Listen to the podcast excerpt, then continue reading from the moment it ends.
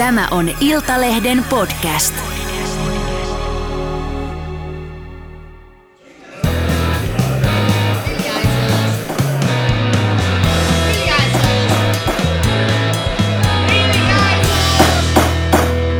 Politiikan puskaradio. Studiossa Marko Oskari Lehtonen ja Lauri Nurmi. Ja Kreeta Karvala. no niin Lauri ja Kreeta. Se olisi taas perjantai ja Tuhti Puskaradion erikoislähetys tulilla. Ei varmaan voida sivuttaa aihetta, mikä on meitä kaikkia suomalaisia, eurooppalaisia, koko maailman kansaa puhuttanut viimeiset kolme viikkoa. Venäjän hyökkäyssota Ukrainassa. Se on kestänyt tosiaan nyt yli kolme viikkoa, niin mä haluaisin kysyä sulta Lauri ja sitten Kreeta myös sulta näkemystä, niin kuinka lähellä tai onko rauha lähellä? Optimisti haluaisi aina ajatella, että rauha on, rauha on lähellä ja saavutettavissa, saavutettavissa, mutta valitettavasti täytyy muistaa, että Vladimir Putinilla on aina joku ketun häntä kainalossa. Että Putinhan ei ole tehnyt ensimmäistäkään rauhaa.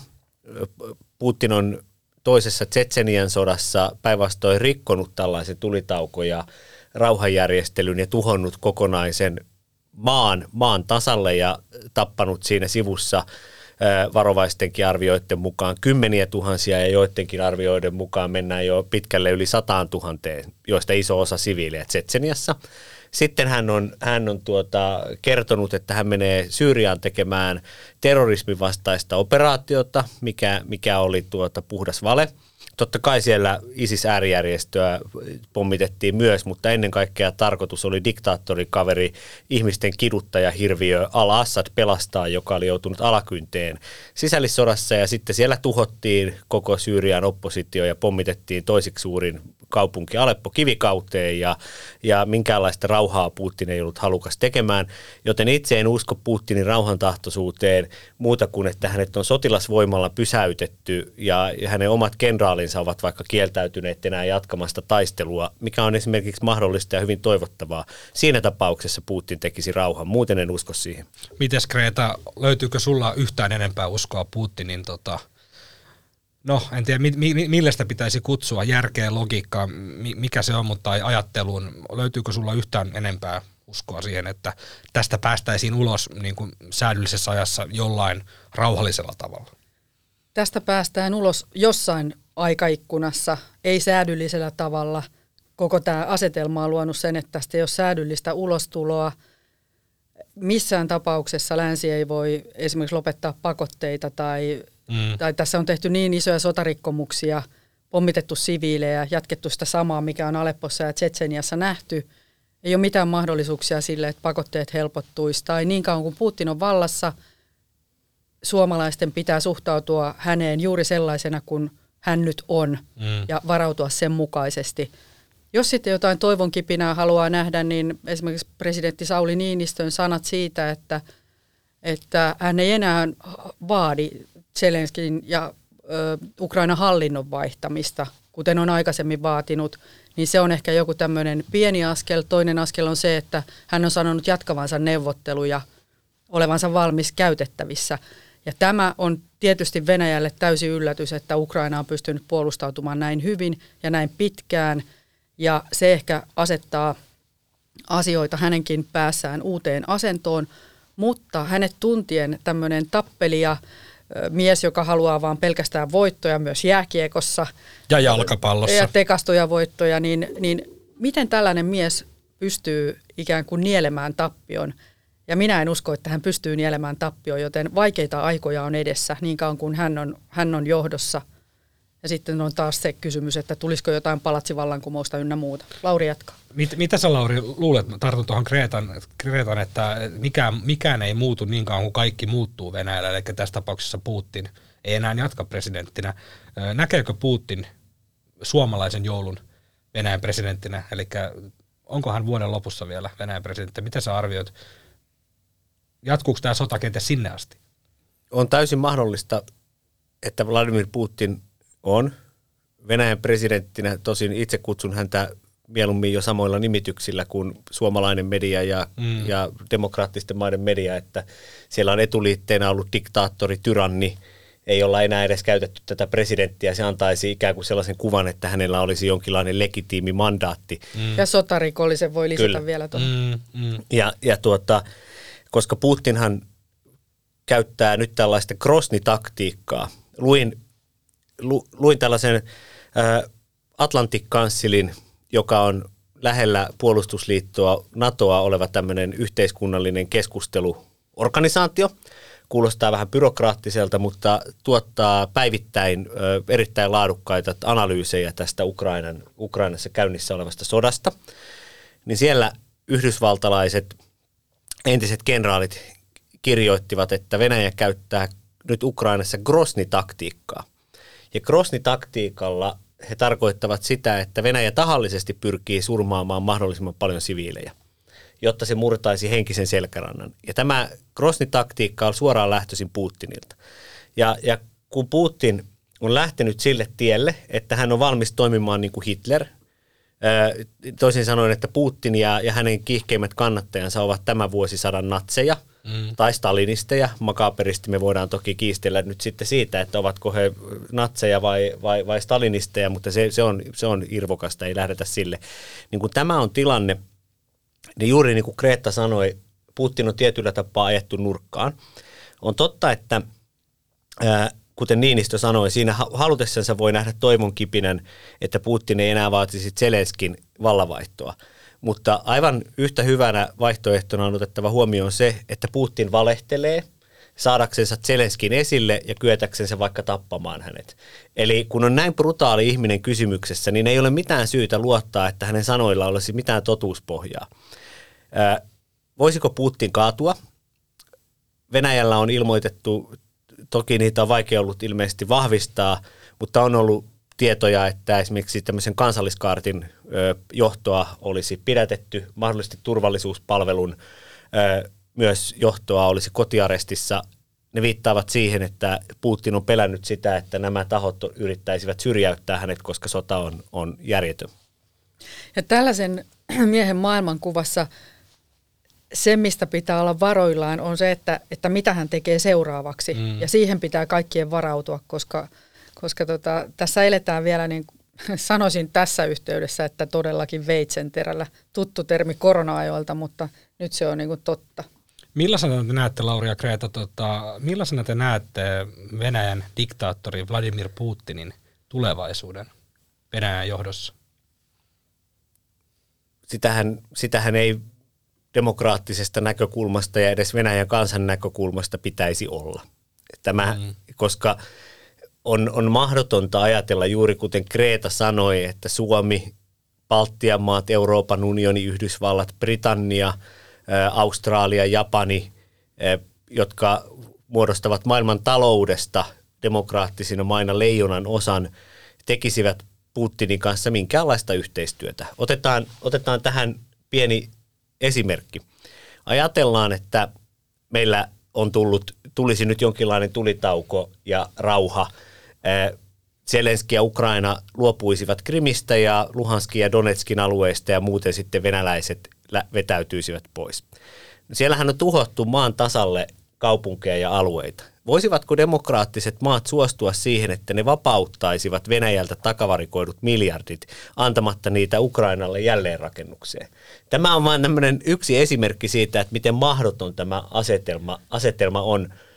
Kyllä, ja se tulee jatkumaan siihen, että vaikka rauha tulisi, niin Venäjä on eristetty ja eristäytynyt lännestä, koska eh, ensinnäkin nämä, just nämä sotakorvausasiat pitää hoitaa.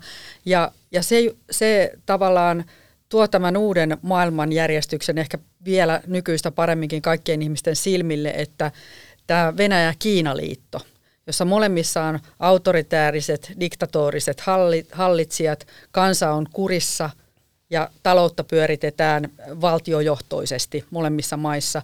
Ja Kiina tietysti on tässä vahvempi ja Kiinan julkilausutut pyrkimykset on tulla maailman johtavaksi maaksi ja Kiina saavuttaa ydinase tasapainon suhteessa Yhdysvaltoihin, joka on tällä hetkellä ykkönen, niin noin vuonna 2030. Ja tässä on nyt Putinin peliaika. Ennen sitä aikaa hänen täytyy tehdä itsensä tärkeäksi Kiinalle ja luoda se, vahvistaa se suhde, koska 2030 jälkeen Kiina ei tavallaan enää tarvitse Putinia. Mm, mm. Tässähän on, juuri kuten Kreta hyvin nosti tämän Kiinan esille, niin nythän meillä on tullut kaikkien näkyville kamppailu, josta jotkut yhteiskunnalliset keskustelijat, poliitikot, tutkijat ovat Yhdysvalloissa, Euroopassa ja Suomessakin viimeisen kymmenen vuoden aikana kirjoittaneet aika paljon, mutta se on jäänyt tällaiseksi akateemiseksi keskusteluksi. Ja siinä on kysymys demokratian ja diktatuurin välisestä kamppailusta. Viimeisen kymmenen vuoden aikana on, on tullut paljon akateemisia puheenvuoroja siitä, että seuraava kamppailu tulee olemaan Kiinan ja Venäjän sekä muutamien muiden pienempien Aasian autoritääristen maiden ja sitten toisaalta Yhdysvaltojen ja Euroopan välinen kamppailu siitä, hallitsevatko maailmaa ihmisoikeudet ja demokratiat vai hallitsevatko maailmaa diktatuurit. Ja Alexander Stubb esimerkiksi kolme vuotta sitten, kun hän täytti 50 vuotta, niin syntymäpäivähaastattelun halusi antaa nimenomaan siitä – että seuraava iso valtakamppailu 2020-luvulla on diktatuurien ja demokratioiden välinen kamppailu. Ja jos ajatellaan demokratioita, Yhdysvallat tarvitsee Eurooppaa ja tällä hetkellä näyttää siltä, että Afrikka on liukumassa Kiinan käsiin ja Afrikka, Afrikka on nouseva maanosa. Siellä on paljon nuoria, se on väkirikas, siellä on paljon luonnonvaroja ja Kiina vallottaa sitä parhaillaan täysillä. Mm, kyllä. Siirrytään vielä lopuksi makrotasolta vähän enemmän mikrotasolle, eli Suomeen versus sitten vaikka Venäjä. Lauri, sä kirjoitit tänään Fennovoiman ydinvoimahankkeesta ja siitä, miten Suomen pitäisi ehdottomasti pistää piste tälle pelleilylle. Mitä, tota, mitä uskot, että käy? Sä puhuit, että tällä viikolla pitäisi jo. Nyt ollaan perjantaissa, niin tota, kun kalenteri vaihtuu ensi viikkoon, niin onko meillä vielä Fennovoiman ydinvoimahanke, missä Venäjä on vahvasti mukana? Varmaan meillä on, mutta tilannehan on, tilannehan on se tasoinen, että Paasikiven, Paasikiven suurta viisautta lainatakseni, niin tosiasioiden tunnustaminen olisi nyt viisauden alku. Poliitikot ja Fennovoiman suomalaisomistajat, nyt muuten jos meillä on turkulaisia tai vantaalaisia veronmaksajia, niin olkaapa kiinnostuneita. Ja niitäkin riittää. Niin, kyllä niin esimerkiksi turkulaiset ja vantaalaiset, teidän poliitikkonne ja teidän omistamanne yhtiöt ovat tällä hetkellä Fennovoiman verirahojen ö, yhteistyökumppaneina. Eli Vantaan Energia ja Turun Energia, jotka ovat kaupunkien omistamia yhtiöitä, eli kuntalaisten omistamia yhtiöitä, niin ovat tämän Rosatomin kanssa – yhtiökumppaneina täällä Fennovoiman ydinvoimalassa. Mutta mikä tästä nyt on vienyt tämän vielä astetta absurdimmaksi tämän Rosatomin ydinvoimalahankkeen tuota, suunnittelun Suomeen on se, että Venäjä on miehittänyt tuolla ää, Ukrainassa muun muassa Zaboritsan ydinvoimalan. Ja Venäjän valtio ilmoitti, että jatkossa tämä Zaboritsan ydinvoimala kuuluu Rosatomille. Eli Rosatom varasti mm. kokonaisen ydinvoimalan Venäjän armeijan tuella. kun vuonna 2014 eduskuntakeskustelussa vihreiden Oras Tynkkynen kritisoi ydinvoimalaa. Hän ei vastusta ydinvoimalaa. Huom, vihreä Tynkkynen ei sitä vastustanut, vaan hän vastusti eduskuntakeskustelussa sitä, että geopolitiikassa annetaan Putinille jalansia Suomen strategisesti tärkeään paikkaan. Niin tarvitseeko vielä jollekin Suomessa vääntää rautalangasta, että missään oloissa ei Rosatomin ydinreaktoria tarvit, pidä rakentaa Suomen puoliväliin, jossa se Venäjän armeija voi mennä ihan samalla tapaa kuin Ukrainassa halutessansa ja ottaa sen voimalla haltuun ja sanoa, että me tulemme suojaamaan ydinturvallisuutta turvallisuutta. Jos joku vielä puolustaa tätä hanketta, niin mä kysyisin, että paljon on lahjottu pankkitilille muuten, tai sitten oletko vain tahallasi tyhmä. Sanoin nyt vähän ilkeästi, mutta, mutta mm. joskus pitää olla aika suorapuheinen. Mitä sä Kreeta luulet? Nyt tarvitsisi vissiin vähän poliittista bolssia pöytää laittaa. Kyllä, mutta, mutta eihän, eihän se Rosatomin kanssa tämä fennovoima voi toteutua. Ei, mm. ei, se, se ei vaan ole mahdollista. Saako ihan pienen tämmöisen ehkä vähän niin kuin Saa. makapen lisäyksen laittaa. Totta kai eihän tätä kukaan kuuntele. Siellä on muun muassa tota, ö, suomalainen suomalaisia pörssiyhtiöitä osaomistajina ja sitten nämä Vantaan energiat ja Turun energiat ja mä kävin niiden läpi, ne kaikki omistajat julkaisee tämmöisiä vastuullisuusraportteja mm. ja niissä painotetaan, että tota, meillä on, edellytämme kaikilta yhteistyökumppaneiltamme, huom, edellytämme ihmisoikeuksien noudattamista ja, ja, ja eettisiä liiketoimintaperiaatteita, niin jos armeijalla mennään ja ryöstetään tota ydinvoimalla toisesta maasta, niin kai se sitten, kai se ihan ihmisoikeuksien mukaan menee. Mitä te luulette tuolla, mitä Fortumin ja oliko siellä Outokumpua ja mitä kaikkea siellä oli, mitä siellä tota, viestintä- ja vastuullisuusosastolla tällä hetkellä, tota, onko siellä, millä mieli lähdetään viikonlopun viettoon, mitä, mitä luulette? No jos nyt Fortumin, Fortumin mielialoja tässä, tässä yrittää sondeerata, niin varmaan sillä yhtä suurella ketutuksella kuin he joutuivat tulemaan mukaan tähän aikanaan tähän, tähän Fennovoima-hankkeeseen, niin varmaan se sama ketutus jatkuu ja, ja kohoaa potenssiin vaan. Fortumillehan pitää antaa siis synninpäästö, eli Fortumin silloinen johto 2014 näki tämän riskin ja Fortum ei olisi halunnut mukaan tähän mm. hankkeeseen, mutta valtio-omistaja ohjasi tai pakotti, mitä verpiä nyt halutaankaan käyttää, tai paimensi Fortumin mukaan ja Fortum julkaisi yhden Suomen pörssihistorian klassisimmista tiedotteista, joissa Fortum kertoi, että tämä ei ole mitenkään kuulunut meidän strategiaamme eikä suunnitelmiimme, mutta suomalaiselle yhteiskunnalle tärkeään hankkeeseen lähdemme, jotta se voi ylipäänsä toteutua. Niin kyllähän me tiedämme, että odotan mielenkiinnolla, milloin Juha Sipilä Olli Rehn ja kumppanit kertovat, että millä Putin ihan oikeasti uhkasi Suomea silloin 2000 15, jolloin, jolloin tota Fennovoima oli yhden kerran lainausmerkeissä kaatumassa. No, silloin oli viikonloppu pilalla niin on varmaan tänäkin, tälläkin, tälläkin, tänäkin vuonna. Tota, ennen kuin siirrytään eteenpäin lähetykseen, otetaan vielä kiinni tuosta Venäjän suurlähetystön ö, ukaasista tai usuttamisesta. Eli Venäjän suurlähetystö usutti sitten Suomessa asuvia venäläisiä ilmiantamaan russofobisia suomalaisia, eli venäläisiin, Suomessa asuviin venäläisiin vihamielisesti suhtautuvia rasistisia suomalaisia, niin mitä te olette mieltä? Ollaanko me suomalaiset russofobikoita?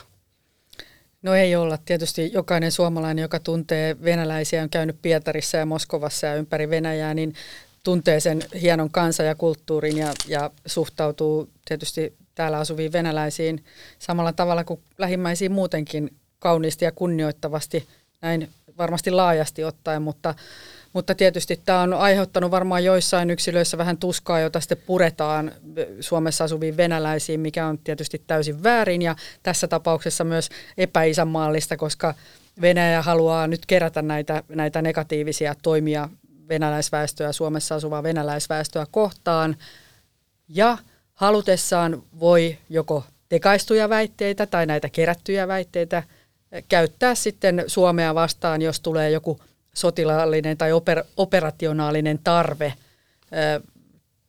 vaikka ottaa Suomen alueita haltuun. Ja tätä käytetään nimenomaan venäläisen, venäläisten, Venäjällä asuvien venäläisten mielten muokkaamiseen Suomea Suome, Suomi vastaiseksi. Aivan samoin kuin käytetään näitä kansanmurhavihjauksia tuolla Karjalassa sodan, aja, sodan ajalta väitetyistä keskitysleireistä, tai sitten se on samanlaista vaikuttamista, kun uhkaillaan, että jos Suomi hakee NATOon, niin siitä tulee sotilaallispoliittisia seurauksia. Ja Ukrainasta olemme nähneet, että aivan samat nämä keinot ovat olleet Ukrainassa käytössä ennen kuin sinne hyökättiin. Eli, eli tämmöinen ansa on virit, tai sitä ollaan viritetty ja virittämässä Suomea kohtaan, sama, sama mitä tehtiin Ukrainassa, jotta voidaan oikeuttaa sitten tämä lainausmerkeissä erikoisoperaatio tai rauhan turvaaminen Ukrainassa, mikä on siis hyökkäyssota oikeasti. Jos Suomeen tulee vastaava tarve joskus, niin samat keinot sitten, samat oikeutukset löytyisivät sieltä Venäjän takataskusta. Joka, jokainen ansa voidaan, voidaan virittää ja jokainen ansa voidaan myös purkaa, niin miten, miten tämä Venäjän virittämä ansa, tämä sama, sama niin kuin käyttäytymismalli, sama niin kuin logiikka, josta voi sellaiseksi kutsua, mitä nyt Ukrainassa nähdään toteutuvan, niin ollaan niin kuin viritetty tai virittämässä Suomelle, niin mit, miten, miten tämä ansa puretaan? Miten, me niin kuin, miten meidän päättäjien tulisi teidän mielestä toimia, että tavallaan vai onko mitään vaihtoehtoa muuta kuin hakea Naton jäseneksi? Meillä on neljä kirjainta, joilla, joilla me puretaan. Isoisäni oli pioneeri, hän erikoistui purkamaan tota räjähteitä ja miinotteita toisessa maailmansodassa, jatkosodassa. Luutnantti Uolevi Pelli siellä jossain tuota Karjalan metsissä ja tuota, jos nyt puretaan tämä nyt Venäjän virittämä ansa yhtä onnistuneesti kuin isoisiäni jäi henkiin ja, niin tuota, ja sitten eihän minuakaan muuten olisi olemassa, niin tota, Niin Tarkoitatko, haetko nyt sitä sanaa, missä on neljä kirjainta ja siis on, ky, se Mä on ajattelin, mä ajattelin, siis joo. kyty? Ky, ky, ah, Kyty. ju, juuri tämä. Mutta se on, sanotaanko me ne ääneen? Täti. Sanotaanko? Ai, tät, sitä. Appi! NATO! NATO, niin, sieltä se tuli. Ollaanko me, ollaanko me muuten pystytty koko tämä jakso, tuottaja Jenni tuolla hymyilee, ollaan varmaan puoli tuntia puhuttu, ja ollaanko kertaakaan mainittu sanaa NATO vielä? Onko tämä Suomen ennätys? Todennäköisesti kyllä. Joo, mutta siis NATO on siis avain onneen tässä On, on, asiassa. no, na, na, tietenkään mi, mi, mitään onneahan tässä ei ole tulossa niin kuin sukulaisuussuhteissa ei yleensäkään ole, mutta mut, mut kyllä mä nyt hakisin sitä, Onnettomuuksia lähinnä. kyllä mä nyt hakisin sitä kuitenkin sieltä Natosta, että kun tiedetään se, että kun Venäjä on virittänyt jonkun ansan ja selittänyt, rakentanut tämmöistä kansanmurhan narratiivia Sandarmohista, niin se on, se on, se on niin absurdi. Mä oon, mä oon käynyt siellä. Ja siellä on, siellä on tota kumpuja, jotka on historian tutkijoiden mukaan ja kaikkien paikallistenkin mukaan kaivettu sinne 1930-luvulla alkupuolella ja loppupuolella, jolloin Stalinin valtakaudella hänen salainen poliisinsa telotti pelkästään siellä Karjalassa kymmeniä tuhansia ihmisiä ja heistä iso osa sitten haudattiin Sandarmohiin. Ja, ja siellä on käyty muun muassa suomalaiset viemässä sinne seppeleitä siksi, että siellä telotettiin iso osa niistä, ketkä olivat punaisina paineet sitten sisällissodan jälkeen Venäjälle ja yrittivät rakentaa Karjalan neuvostotasavaltaa, niin Stalin telotutti ison valta, suurimman osan näistä suomalaisista siellä Sandarmohissa. Ja sitten tässä joitakin vuosia sitten, niin, niin tuota Kremlin alainen historiakomitea ja paikalliset historioitsijat keksivät, että siellä olisikin suomalaisten telottamia keskitysleirivankeja. Niin tämä, on, tämä, tämä koko juttu on niin, niin jo siis täysin, siis on täysin järjetön väite. Mutta kun tästä on rakennettu Venäjän valtiossa äh, yksi tarina, mikä kertoo sitä, että suomalaisetkin olisivat natseja ja kansallissosialisteja ja syyllistyneet Venäjä, venäläisten kansanmurhaan, niin ei ole mitään muuta vaihtoehtoa kuin se, että me emme millään argumentaatiokilpailuilla on ihan turha lähettää YKC jotain raporttia, koska sekin on ihan naurettava. Me voidaan niin kuin todeta, että tämä on ihan absoluuttisesti tekastu väite. Ei tarvitse sitä mitenkään edes todistaa erityisesti. Niin silloin ei ole mitään muuta vaihtoehtoa kuin hankkia meille ne turvatakuut. Ja, ja tota, Niin tästä, niin tästä täytyy ymmärtää se, että me eletään Suomessa semmoisen absoluuttisen totuuden maailmassa ja Venäjällä eletään sitten semmoisen niin kuin tuplatotuuden maailmassa, että siellä on olemassa niin kuin varmasti niin kuin asia oikeasti on ja sitten siellä on se toinen, toinen virallinen totuus, mitä, mitä Kremli kertoo kansalle ja sieltähän tosiaan puuttuu paikallinen Iltalehti tai Helsingin Sanomat ja nämä, nämä niin siellä ei sellaisia hirveästi ole, eli siellä on sitten tasan se yksi totuus, mitä kerrotaan kansalle. Niin, Kyllä, niin, ja sitä sanotaan taktiseksi totuudeksi, Kyllä. eli valheeksi, joka palvelee valtion etua. Kyllä. Niin. Ja kun siellä oli tällainen eräs karjalainen historioitsija, joka yritti kertoa venäläisessä mediassa, että tämä tarina ei ole totta, että minä olen itse ollut tutkimassa niitä hautoja ja minä tiedän, keitä sinne on haudattu, niin arvaatte ja tiedätte varmaan, kuinka hänelle kävi. Kevät etenee ja NATO-haukat liitelevät ympäri Eurooppaa. Kreta oli tuolla isossa Britanniassa, missä kevät on jo pidemmällä seuraamassa Sauli Niinistön ja muun muassa Boris Johnsonin, pääministeri Boris Johnsonin tapaamista ja tapasi Niinistö myös prinssi Charlesin tällä vierailulla, niin mitä jäi käteen näitä tästä Niinistön brittivierailusta? Siellä on näitä chef-joukkoja koolla tai chef-päättäjiä. Joo, no sanotaan nyt semmoinen ensimmäinen huomio siitä, että kun odotimme siellä Johnsonia ja Niinistöä siellä Downing Street 10, number 10, joka on monista elokuvista tuttu, tämä pääministerin virka-asunto, niin siellä hän pörräsi sitten aika paljon näitä avustajia, meni sisään ja ulos ja sisään ja ulos ja nuorta väkeä. Ja, ja väkisinkin siinä tuli mieleen toimittajalle, että ennen tätä Venäjän hyökkäystä Ukrainaan, niin Boris Johnson roikkui löysässä hirressä näiden koronabileidensä takia. Ja tämä tuli ikään kuin lainausmerkissä taivaan lahjana hänen pääministeriuralleen, joka, joka oli jo niin kuin vähän katkeamassa, omiltakin lähti luottamus, mutta nyt Johnson on sitten ollut tämmöinen ikään kuin Euroopassa käytävän sodan ajan johtaja, joka on, joka on toiminut sitten muun lännen rintamassa vakaasti ja, ja hänen suosionsa on, on siellä noussut. Mutta se oli jotenkin jotenkin niin tämmöinen, Boris Johnson on hupaisa hahmo ja monitahoinen politiik, poli, tai no sanotaan nyt hupaisa, ehkä, ehkä, ehkä sanotaan näin, että hänen hapituksensa on, on niin tarkasti luotu kaikki pörrötukka ja muuta, mutta onhan se nyt hauska, kun se Downing Street 10 ovi avasi ja avautui ja sieltä loikkasi oikein semmoisella kevätvarsan askeleella Boris Johnson ja ryntäsi sitten onnessaan tervehtimään Niinistöä ja tuntui olevan oikein hyvä kontakti, mikä on tietysti Suomelle näin vakavasti ajateltuna todella hyvä asia, koska Suomi saa myös Britanniasta turvaa, konkreettista turvaa. Ydinaseturvaa äh, tarvittaessa. Kyllä, äh, joo, mutta, mutta mm. tota, ei kuitenkaan ehkä turvatakuita, mutta, mm. mutta vahvaa turvaa.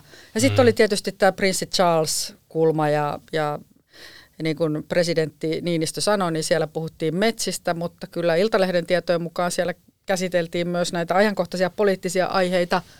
Tosin kuninkaallisethan pidättäytyvät niistä, mutta, mutta on, ovathan he vihjailleet ja sanoneetkin ääneen Charles ja Camilla tukea Ukrainalle ja, ja jopa kuningatar Elisabeth on kukka-asetelmillaan viestinyt sitä, että tässä nyt ollaan Ukrainan puolella – niin kuin mm, pitääkin. Mm. Suomi on nyt tota, Niinistön johdolla, ollaan käyty vähän Bidenia tapaamassa Jenkkilän puolella, nyt tavattiin Johnsonia Britanniassa, niin Late, kiertääkö Niinistö nyt nämä suuret ydin, ydinasevaltiot? Ollaanko tässä nyt niin, kuin niin sanotusti turvatakuuden riaushakumatkalla? Riausmatka on oikein hyvä ja osuva termi, ja siihen täytyy lisätä myös, että pääministeri Sanna Marin – piipahti Berliinissä ja vaikka Saksa ei olekaan ydinasevaltio, niin sen jälkeen kun liittokansleri Olaf Scholz piti Bundestagissa tämmöisen hyvin tunteikkaan puheen, jossa hän tuota julisti, että me emme lepää ennen kuin rauha on saavutettu, emmekä anna periksi ja lähetämme tuota Ukrainaan eh, tuhat panssarin torjuntaohjusta ja 500 ilmatorjuntaohjusta – niin Saksa myös ilmoitti, että 100 miljardia aikuvat vuositasolla kasvattaa puolustusmenojansa, niin Berliini on sitten tämmöinen kolmas valtakeskus Suomen näkökulmasta. Ja pääministeri, koska hänelle kuuluu perustuslain mukaan suhteet EU-maiden johtajiin, niin pääministeri meni tapaamaan liittokansleri Soltsia – Samaisen perustuslain mukaan, joka on vähän sekava, älkää syyttäkö siitä meitä, hyvät, hyvät Puskaradion kuulijat. Olemme paljon kirjoittaneet asioista, mutta perustuslakia emme ole kirjoittaneet. emme, ainakaan vielä. Niin. Kreetalla on luonnoskulma. Joo, mutta, sitä voisi vähän suoristaa.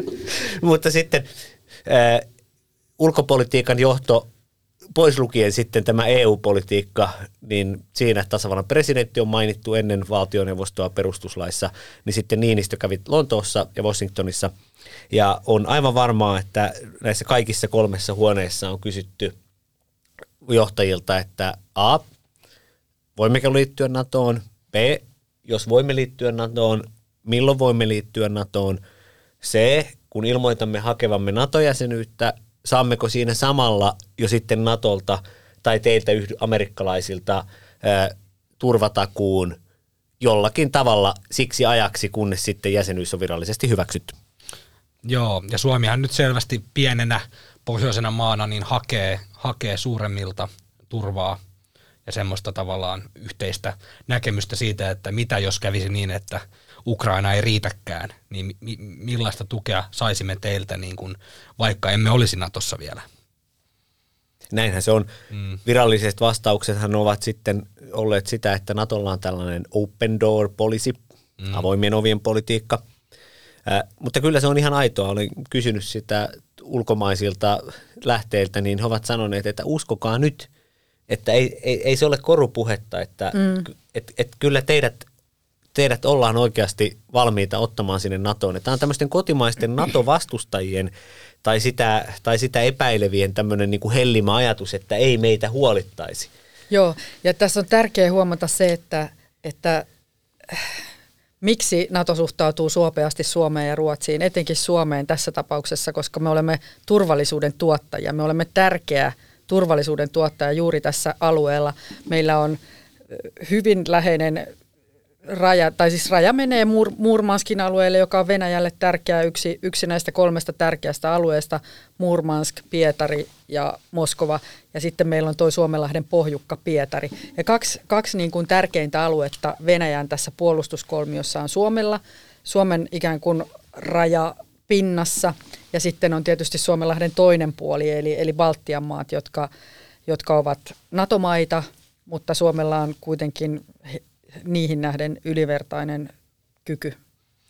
Niin, eli... Äh, ja siksi Suomi kiinnostaa. Kyllä, Suomi kiinnostaa, mutta sitten totta kai nämä, nämä NATO-skeptikot kääntävät sen niin päin, että minkä takia NATO haluaisi äh, 1300 kilometriä Venäjän vastaista rajaa lisää puolustettavakseen. No kun nyt meidän pitää ymmärtää mm. eräs asia, että mä lähetän nyt näille kaikille, koska skeptikoille tällaisen yhden jutun, että miettikää nyt siellä omassa mielessänne, että kun tässä nyt ei ole kysymys meistä tai teidän ajatuksista tai Suomesta, vaan tässä nyt on kysymys siitä, että koko maapallolla, ainakin tämmöisellä pohjoisella pallonpuoliskolla, jaetaan uusiksi valta-asemaa tavalla, joka vaikuttaa vuosikymmeniä eteenpäin. Meillä, ellei Putinin hallintoa kaadeta – mihin valitettavasti ei ole minkäänlaista takuuta, että näin tapahtuisi. Hitlerkin pysyi, pysy vallassa tuota, yli kymmenen vuotta sen jälkeen, kun oli, oli selvää, että hän, hän on tyranni. Ää, ja hän, hän kukistui vasta sitten omassa bunkkerissansa tuota, syanidikapseleihin. Niin tota, ei ole mitään, ja, ja Stalin koki luonnollisen kuoleman, tai mahdollisesti luonnollisen kuoleman omalla Datsallansa sitten tota, vajaa kymmenen vuotta Hitlerin kuoleman jälkeen. Niin tota, ei ole mitään taetta siitä, että tyranni Putin A joutuisi syrjäytetyksi vallasta, niin meillä on tulee rautaesirippu, joka laskeutuu Itämereltä Mustalle merelle asti. Ja läntiset demokratiat ovat valmiita pelastamaan Suomen sinne demokraattisten valtioiden joukkoon. Vedin eilen tota, tämmöisen NATO-keskustelun, jossa oli, oli poliittisen historian professori Juhana Aunesluoma yhtenä keskustelijana. Ja Aunesluoma korosti, että se on aivan valtavan, valtavan iso päätös, jos Suomi ei hae NATO-jäsenyyttä. Mm. Koska se jättäisi meidät ihan aidosti myös demokratioiden silmissä osittain Venäjän armoille. Todettaisiin, että teille oli ovi auki, te ette halunneet tulla, me emme sitten voi auttaa teitä, mikäli Venäjä teitä painostaa tai haluaa liittää etupiiriinsä tai haluaa jopa liittää Venäjään teidän alueitanne. Ja mun mielestä nämä, nämä asiat pitäisi nyt jokaisen suomalaisen sisäistä. Tässä ei ole enää kysymys jostain, että onko, onko niin kuin mielikuvien, onko jonkun brändi joku huono. NATO on puolustusliitto, se tarjoaa turvatakuut demokraattisille maille Euroopassa. Piste. Tarvitsee, Aamen. Niin. Viimeisimpänä, mutta ei vähäisimpänä sukelletaan kotimaan politiikan syövereihin, joka on jäänyt ehkä tämän ymmärrettävästi Ukrainan sodan tiimoilta vähän paitsioon. Kaikki katseet ovat Ukrainassa, mutta politiikan puskaradion itse asiassa 12 silmää, jos Jenni lasketaan mukaan, niin 16 silmää katsovat tuonne eduskuntatalon suuntaan. Eli olemme kaikki siis silmälasipäisiä henkilöitä, jos ei kuulijat tätä vielä ymmärtäneet. Antti Rinne, SDPn entinen puheenjohtaja, entinen pääministeri, entinen nimismies. Entinen Män... pekonipastan syöjä. Niin, Mäntsälän nykyinen tai entinen keisari, en osaa sanoa kumpi.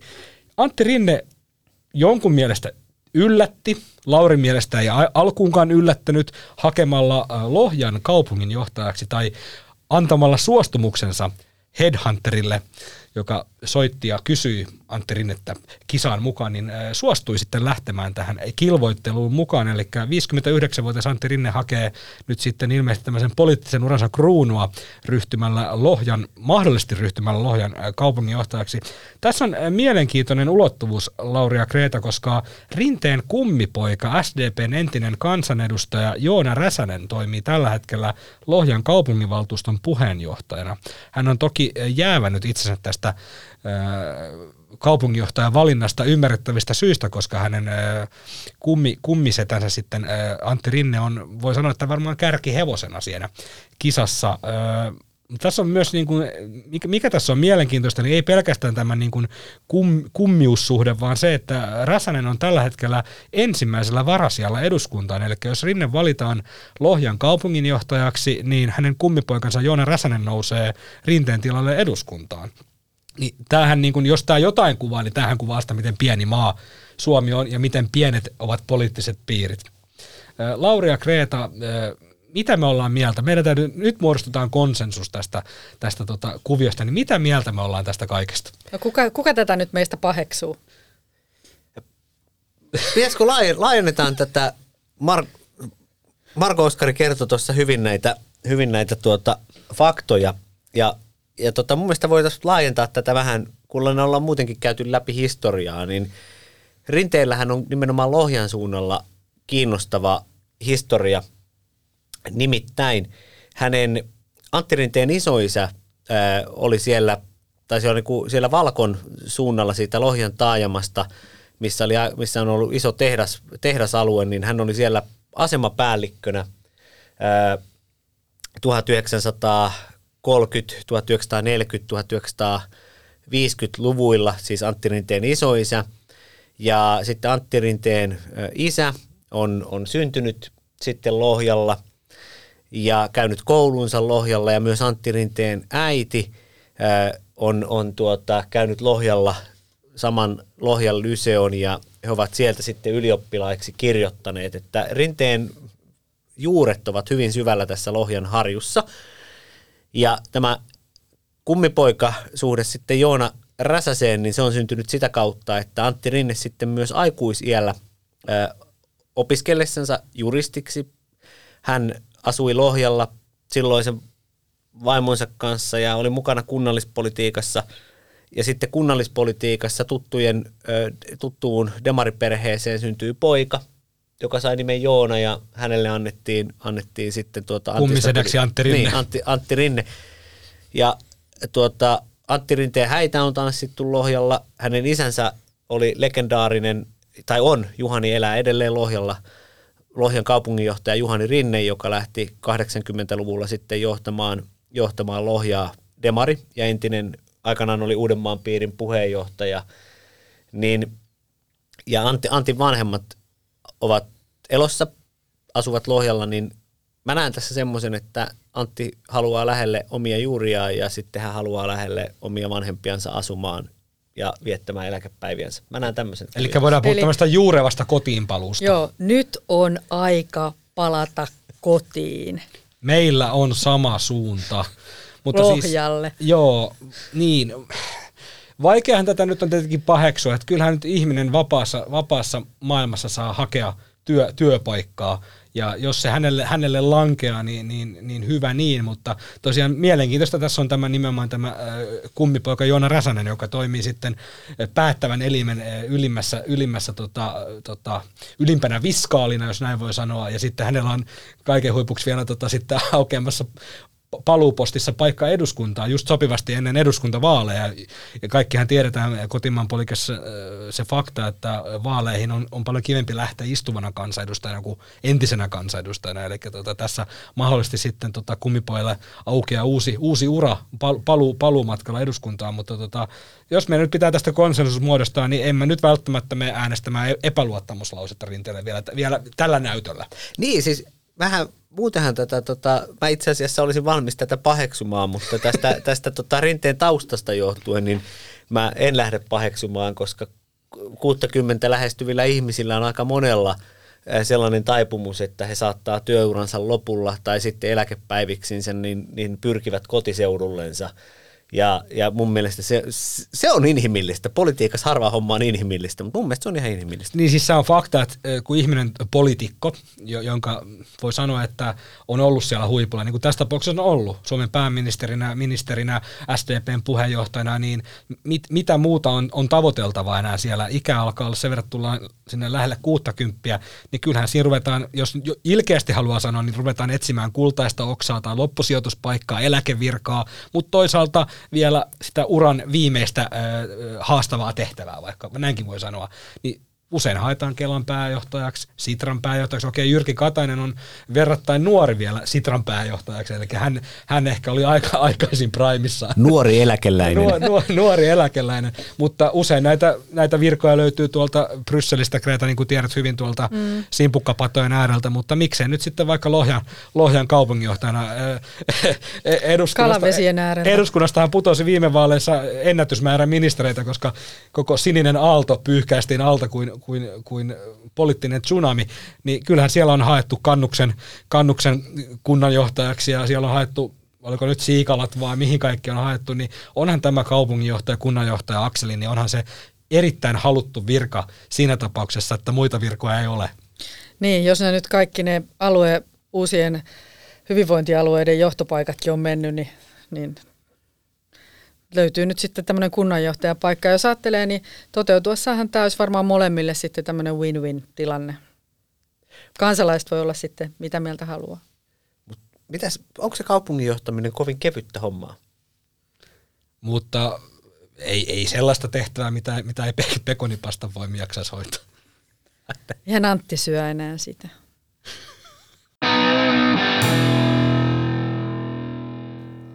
Ja seuraavaksi viikon vitsi. Miksi kutsutaan venäläistä oligarkkia, joka on menettänyt kaiken omaisuutensa? Ei ole garkki,